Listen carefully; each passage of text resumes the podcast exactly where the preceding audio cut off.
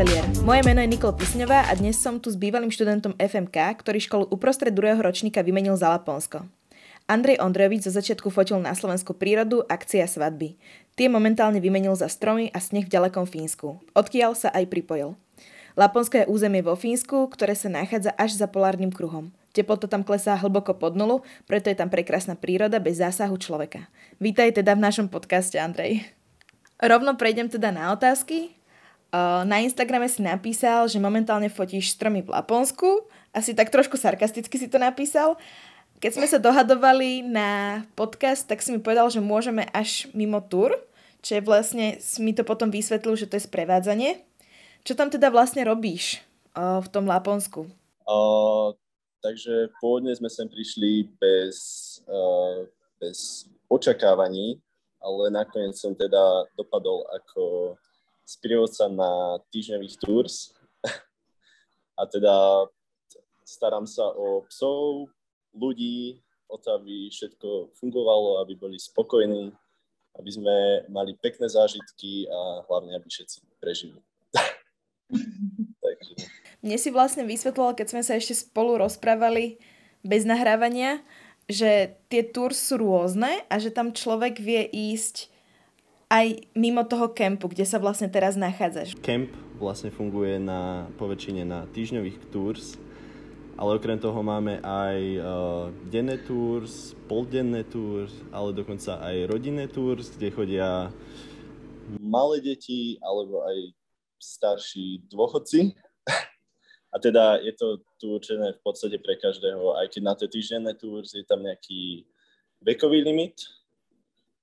A okrem týždňových tours sú tu dokonca aj panorama tours, kde sa ide uh, dokonca až do Švedska a tuším to je na 10 dní.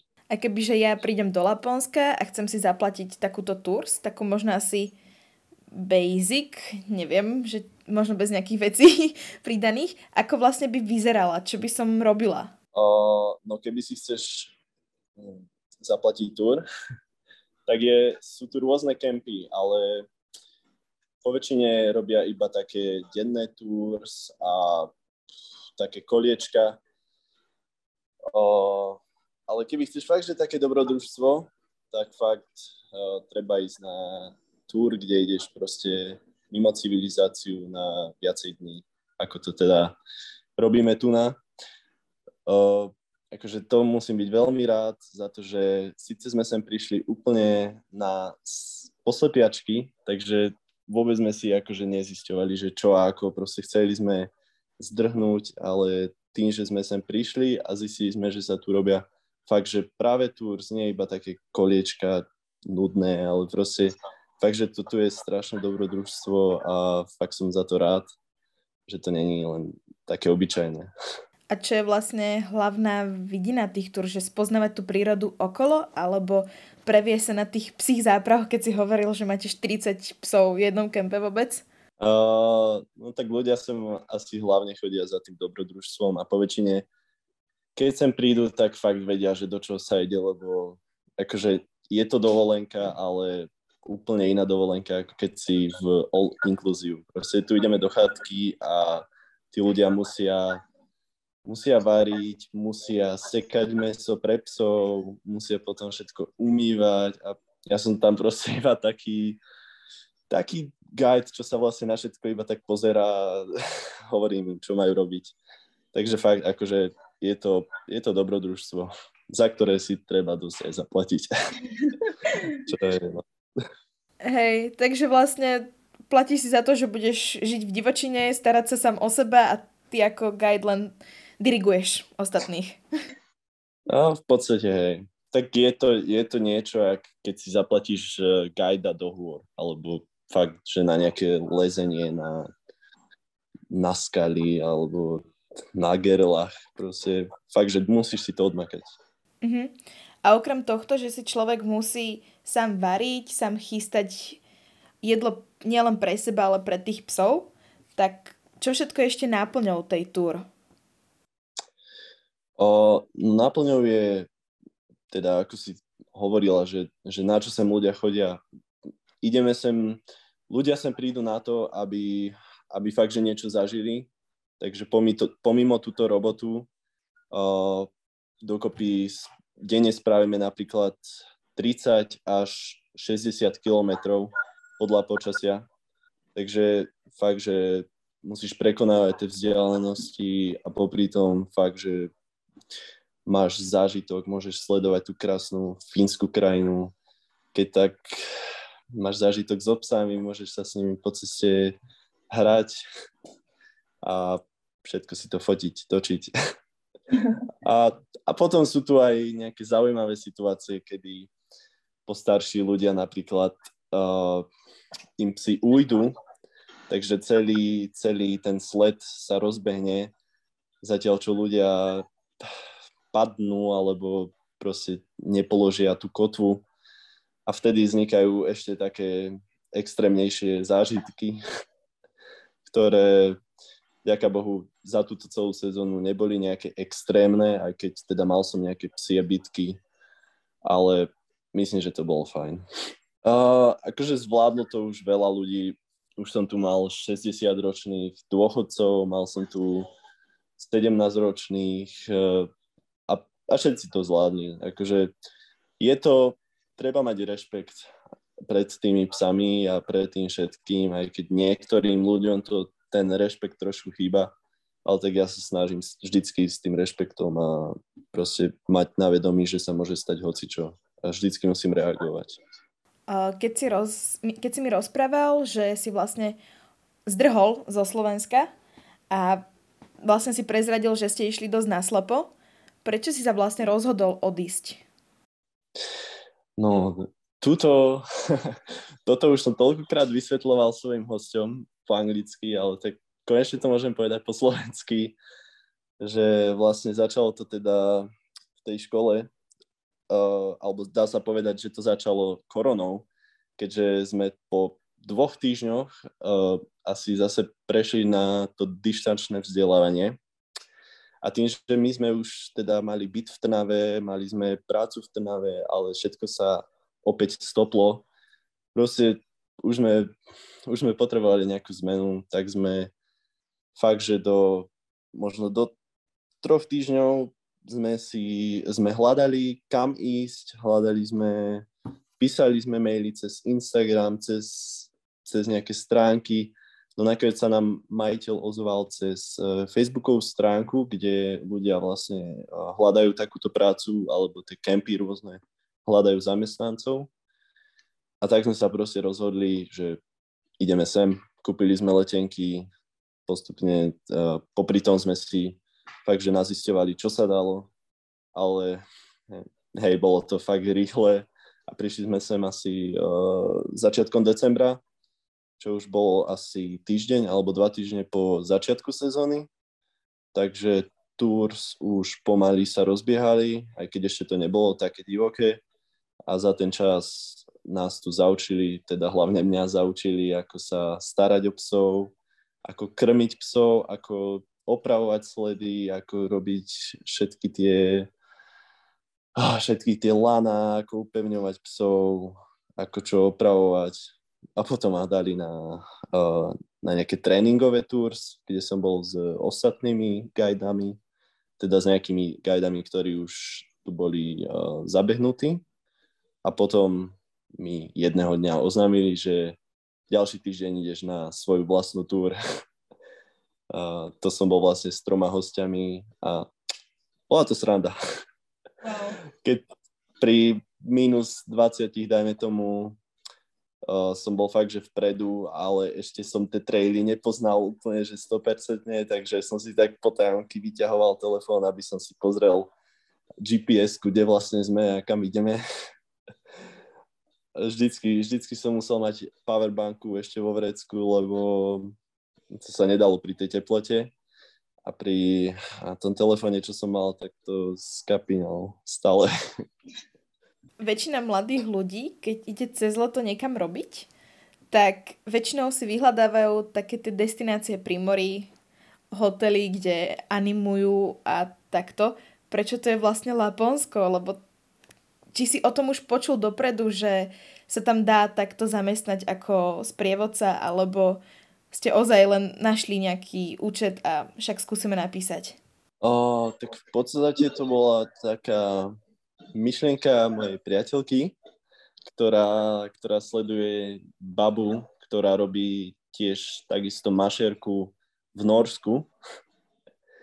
A teda ona tam bola už, dajme tomu, od nejakého augusta robila s tými psami a už postupne začala tie tours. A postupne, ak to teda moja priateľka videla, tak fakt sa jej to zalúbilo. A keďže, keďže akože, do tejto skúsenosti um, my sme obaja milovníci hôr, cestovania, dobrodružstva, prespavačiek a podobných dobrodružných vecí, tak sme proste si povedali, že poďme to skúsiť tiež. A tak, tak vlastne prišiel ten nápad. ty vlastne robíš toho sprievodcu a priateľka robí teda čo? Čo tam robí taká žena? O, no tým, že táto sezóna bola taká trošku komplikovanejšia pre, teda aj pre, pre nás, ale hlavne pre Kemp, keďže oni, oni mali prvú sezónu, kedy, kedy išli takým iným systémom. Reštaurácia, kde som teraz, uh, je vybudovaná, dajme tomu, rok, dva dozadu takisto aj štyri chatky, ktoré sú tu za reštikou a tým pádom, že um, oni vlastne tie chatky vybudovali, ale potom prišla korona, takže tuším jednu sezónu, alebo asi jednu sezónu tu proste nemali. Všet, nedalo sa cestovať, nebol tu turizmus, takže, takže tým pádom to bolo všetko také nové a preto hlavne aj uh, hľadali tých ľudí, keďže, keďže tou koronou im veľa ľudí odišlo a potrebovali nejakých guidov, aby, aby mohli robiť tie tours, tak uh, sme sem teda prišli a síce sme nemali žiadne očakávania, ale tak uh, mňa dali teda k tým psom a Maťa síce, síce bola tiež so psami, ale ju nakoniec dali aj do Husky Village, čo je teda táto reštika a chatky, áno, je to, volá sa to Husky Village, ale hej, potom Maťa... Maťa potom tiež upratovala chatky, robila v reštike, ale popri tom teda mala čas aj s obsami, alebo bola v kempe, keď tak tiež mohla ísť na nejakú túr. A tak, akože Hej, bolo to, bolo to také zložitejšie túto sezónu, ale myslím, že sme si to obaja super užili. A nájde sa tam vlastne práca nielen pre mužov, ale aj teda pre ženy, kebyže chcú takto vycestovať. Uh, Laponsko je taká odrezanejšia časť od ostatných veľkých miest a civilizácie. Ako si sa vlastne vysporiadal s tým, že nemáš teraz všetko po ruke a nevieš si kúpiť nejaké potrebné veci, kedykoľvek, keď sa ti zachce? Uh, no je to také náročnejšie, ale keďže tu bývame v kempe a najbližšie, najbližšie mesto máme asi pol hodinku autom, takže áno, sme tu tak odrezaní, ale tak keď, keď fakt, že treba, tak zbehneme teda do, do toho najbližšieho mesta. Keď tak nakúpime veľa mrazených vecí, veľa cestovín a potom sa s tým, keď tak snažíme nejak vyžívať. Uh, hej, akože dá sa to. Máme tu auto k dispozícii, ktoré si môžeme požičiať, ale, ale je to zložitejšie. Není to, není to len také, že mám 5 minút obchod, môžem si ísť niečo kúpiť.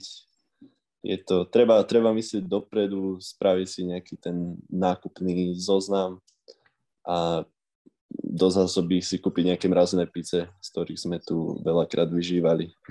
Proste máme, máme polku nákupného košíka a platíme, dajme tomu 100 eur. Takže všetko je tu neskutočne drahé. Uh, môžem rovno nadviezať na otázku. Uh, keďže si študent, tvoja priateľka je vlastne tiež študentka a ako si hovoril, ceny sú tam o dosť vyššie. Fínsko nie je celkom finančne náročné pre dvoch mladých ľudí. Uh, ako to teda zvládaš po tejto stránke? Keď si spomínal síce, že máš stravu na tur zadarmo, ale predsa sa musíš pomedzi toho stravovať. O, no tak výhodou napríklad je, že o, bývanie, bývanie tu máme zadarmo, keďže tu bývame priamo v kempe a máme svoju izbičku, aj keď je to taký zdieľaný dom s ostatnými pracovníkmi a občas tam vznikajú potičky, keď není niečo umité alebo podobne. Takže klasika, ale v tomto máme výhodu a potom, čo sa týka toho jedla, tak uh, akože máme tu, zarobíme tu, takže na to jedlo to je, to je pohoda. Z toho, čo tam zarobíš, môže si niečo odložiť, na, keď sa vrátiš na Slovensko? Že sa vrátiš s, nie, s nejakými peniazmi naspäť? Lebo to je väčšinou taká vidina pre tých študentov, že idem si niekam inám zarobiť do zahraničia, aby som sa vrátil a bol na Slovensku král. No akože hej, hej, vrátim sa s nejakým zárobkom, konečne si idem spraviť vodičák, takže... a potom im možno ešte niečo ostane, ale uvidíme. Mhm. Vlastne vodičák ešte nemáš, ale psov riadiť môžeš. Aj na skutri snežom som už tu brázil, takže už som dosť natrenovaný na vodičák. Vlastne keď sme sa bavili o tých cenách a o tých zárobkoch, Koľko vlastne stojí taká túr? Uh, túr stojí asi 1600 eur. Pre človeka, pre jedného? Pre jedného človeka je to 1600 eur. A je to na ten týždeň, alebo? Uh, je to na týždeň, áno. Ale tuším, tam teda není zahrnutá ani letenka a potom ešte uh, neviem, či ten pobyt tam je zahrnutý, ale tuším, že nie. Mm-hmm. A teda, neviem, dokopy to vidia asi tak 2000 eur. Takže treba šetriť celkom dosť. A ty si, ako som spomínala v úvode, predtým si fotil veľakrát svadby alebo ľudí, čo vlastne môžeme vidieť aj na tvojom Instagrame. A teraz si popridával, alebo teda priebežne pridávaš krásne fotky z toho Fínska, polárnu žiaru. Čo sa ti fotí lepšie? Uh, tak ja po väčšine fotím všetko, čo sa mne páči. Preto akože pridávam aj veľa fotiek z, teda mám zo pár fotiek aj z tých fínskych mestečiek. A tí ľudia, akože tá atmosféra tu mi príde fakt, že, fakt, že taká zvláštna, iná a veľmi sa mi to páči. Ale tak povedal by som, že neviem, ne, ja milujem fotenie, takže Takže keď vidím niečo pekné a mám pri sebe ten fotek, tak sa to snažím odfotiť. A keď už mám teda nejakú svadbu a fotenie ľudí, aj keď to po väčšine nie, ale mm. fakt, že tú svadbu, tak, tak to je niečo iné, lebo to je zase nejaký ten zárobok, ktorý, kde už fakt treba fotiť a zachytávať tie momenty. Ale musím povedať, že ma baví oboje. Všetko, čo sa týka fotenia. A keď si hovoril, že fotíš hlavne to, čo sa ti páči, tak v čom ťa uchvátilo to Laponsko? O, no napríklad tými mestečkami, ako som spomínal, a tými ľuďmi, mm-hmm. ale napríklad v decembri, v decembri a v januári to tu malo akože neskutočnú takú tú klasickú laponskú atmosféru, keď slnko síce nevychádzalo, ale obloha bola rúžová celý deň, a tie stromy boli proste celé biele a zamrznuté a všetko, všetko to bolo také jednoduché a, a veľmi pekné. Takže to, to, to sa mi fotilo veľmi dobre. Teraz už koncom sezóny už je to všetko také roztopené a už to je také smutnejšie. Takže už, už tu nemám moc čo fotiť, ale tak stále si to užívam a teším sa na telefoty. Vy ako zamestnanci ste zväčša zo, zo celého sveta, alebo skôr z toho Fínska? Takže po väčšine sú tu aj... Uh, dobre, ako by som začal? Majiteľ je uh, Raku, z Rakúska. Takže majiteľ tohto kempu je z Rakúska a tým pádom majú aj veľa, veľa nemeckých, rakúskych a švajčiarských hostí. A dokonca aj uh, tí pracovníci a gajdi, čo sú tu, tak sú fakt, že po väčšine Nemci, Švajčiari, A Rakúšania nie, ale tak fakt, že tí Nemci a Švajčiari, ale pomimo tu máme ešte aj Francúzov, jednu Írku a nás, Slovákov, dvoch mhm. Slovákov. Takže je to skôr také medzinárodné. Uh, keď si mi hovoril o tých psov, si vlastne spomínal, že si mal na starosti aj 30 psov. Keď sme sa rozprávali pomimo, tak si mi prezradil, že v tom kempe máte cez 400 psov. Uh, čo vlastne, ty si momentálne človek, okrem toho, že si sprievodca, prie, sprievodca, tak si aj mašer, čo je človek, ktorý vedie tento psí záprach. Uh, tento záprach sa skladá teda z viacerých psov. Neviem presne, koľko ich tam je, že viem, že teda musia byť párne, ale ne, neviem presne, že aký počet. Uh, čo vlastne ale táto práca odnáša, že asi to nie je len teda vozenie sa a mojkanie psíkov. No, takže hej, dokopy tu je 450 psov a teda zarátané sú tam aj uh, šteniatka, ktoré ešte nemôžu behať, sú tam nejakí starší psi, ktorí už tiež nemôžu behať, ale ešte tu dožívajú. Uh, rovnako tak aj super oldies, takže tí najstarší, ktorí majú uh, 12 až 15 rokov.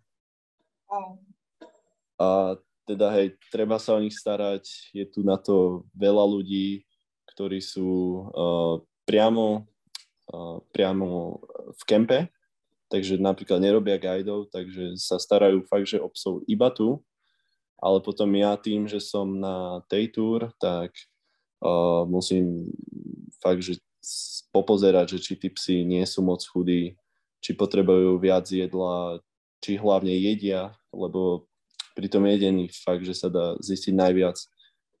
Keď odmietajú jesť, tak je tam nejaký problém a musím nejako jednať, musím im dať nejakú tabletku alebo niečo na to zlepšenie.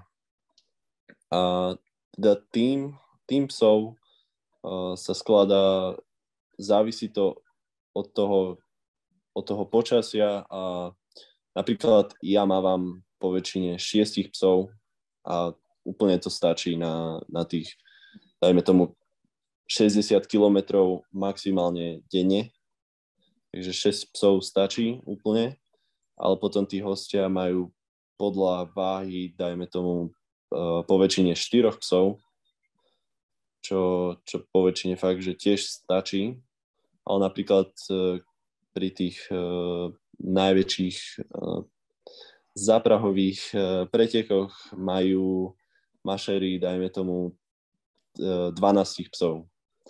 A tam ide fakt o tú vzdialenosť, že keď sa ide 130 km denne, tak uh, treba tam viacerých psov, aby to fakt uh, podržali, tú vzdialenosť a viacej dní, aby, aby tam boli fakt, že nejakí psi aj v zálohe a, a tak, aby to zvládli.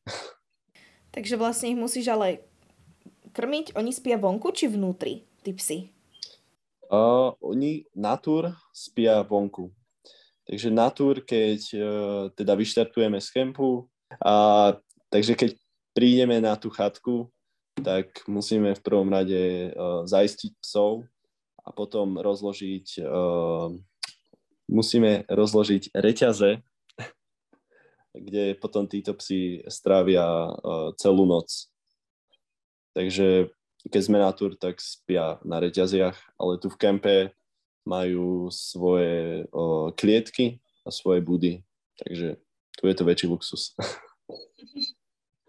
A vlastne to nie sú asi klasické psy, ktoré behajú, teda vieme možno aj z filmov a tak, že väčšinou sú to huskyovia, ale nie sú to asi tí klasickí, ktorých stretneme občas teda na ulici. Ale... No hej, uh, akože klasickí huskyovia, ktorí sú, dajme tomu na Slovensku, tak sú po väčšine sibírsky, ktorí sú a, krásni, modré oči majú a, a to sú tí klasickí huskyovia, ale huskyovia tu sú, sú veľmi rozlišní, akože niektorí vyzerajú o, ako praví huskyovia, aj keď teda všetci sú praví huskyovia, keďže sú to alašskí huskyovia, A teda toto plemeno alašských haských uh, nie je nejak 100% certifikované, alebo ako by som to povedal. A tým pádom sa, uh, sa rôzne krížia akože medzi sebou a tým pádom vznikajú tie možno rôzne vzhľady, ale teda základ je, aby tí psi proste ťahali. Že fakt tu ani nejde tak o ten vzhľad, ale ide o tú funkciu, lebo tí psi fakt, že musia, musia ťahať. A, tak v Laponsku vie takisto teplota klesnúť vlastne aj pod minus 45 stupňov. A, prípadne tam zima trvá veľmi dlho, okolo 200 dní. A, ako si si zvykol na tieto prírodné podmienky? Predsa len Slovensko má toho snehu pomenej a skôr sa tešíme teplému počasiu. No, bol to teda nezvyk. keď sme sem prišli v tom decembri, tak slnko už bolo preč. Slnko už bolo za obzorom, takže sme si museli zvyknúť na tú fínsku tmu, kedy svítalo uh, okolo, okolo 10. a potom bolo ako tak šero počas uh, ďalších možno 5 hodín a potom okolo tej druhej už sa za, zase začalo smievať Takže akože bol to nezvyk, ale, ale zase na druhej strane to bolo také kľudné, tie dni boli síce také kratšie, ale keď už sme teda dorobili, dokrmili psov, išli sme, išli sme do, do, našej, e, do našho teda domu a tam sme si keď tak pustili nejaký seriál alebo nejaký film a tak, bol to oddych, ale hej, zároveň to bol nezvyk. Ale čo mám takú dobrú skúsenosť, dobrý zážitok, keď sme sem teda prišli toho decembra a po týždni, ako sme tu boli, tak po týždni sme sa rozhodli si dať takú turistiku na nie moc veľký kopec, ale na kopec, ktorý je tu fakt, že najbližšie. A predtým som trošku tak vtipkoval, že, že možno uvidíme slnko. A fakt, keď už sme prišli teda na ten vrchol, a strašne fúkalo. Ja som bol asi uh, e, 20 metrov pred mojou priateľkou a videl som fakt, že v diálke slnko. Tak to bol akože neskutočný zážitok. Hneď som na ňu začal kričať. Ona ma samozrejme nepočula cez ten vietor a cez tie podmienky, čo tam boli. Ale akože potom tam prišla fakt to bolo úžasné, lebo to slnko zároveň vychádzalo a potom sa to tam držalo na horizonte asi tak hodinu, čo sme, čo sme zatiaľ boli hore a dávali sme si tam čaj a fakt, že sme si to užívali a potom po tej hodine už pomaly začalo zapadať, tak sme sa tiež vrátili už naspäť. Dobre. Ďakujem ti veľmi pekne za tvoj čas a za to, že si si našiel v tvojom nabitom programe medzi túr čas vôbec mi odpovedať a takto si zavolať. Teším sa, keď sa teda vrátiš späť na, na Slovensko, možno do Trnavy a uvidíme sa. Možno. Uvidíme, čo bude. Kam ťa vietor zazaveje. Veľmi no. pekne ďakujem teda za, za podcast, že sme mohli ho nahrať. Ďalšie podcasty so zaujímavými osobnostiami nájdete na webe Atelieru alebo na všetkých streamovacích platformách. Thank you.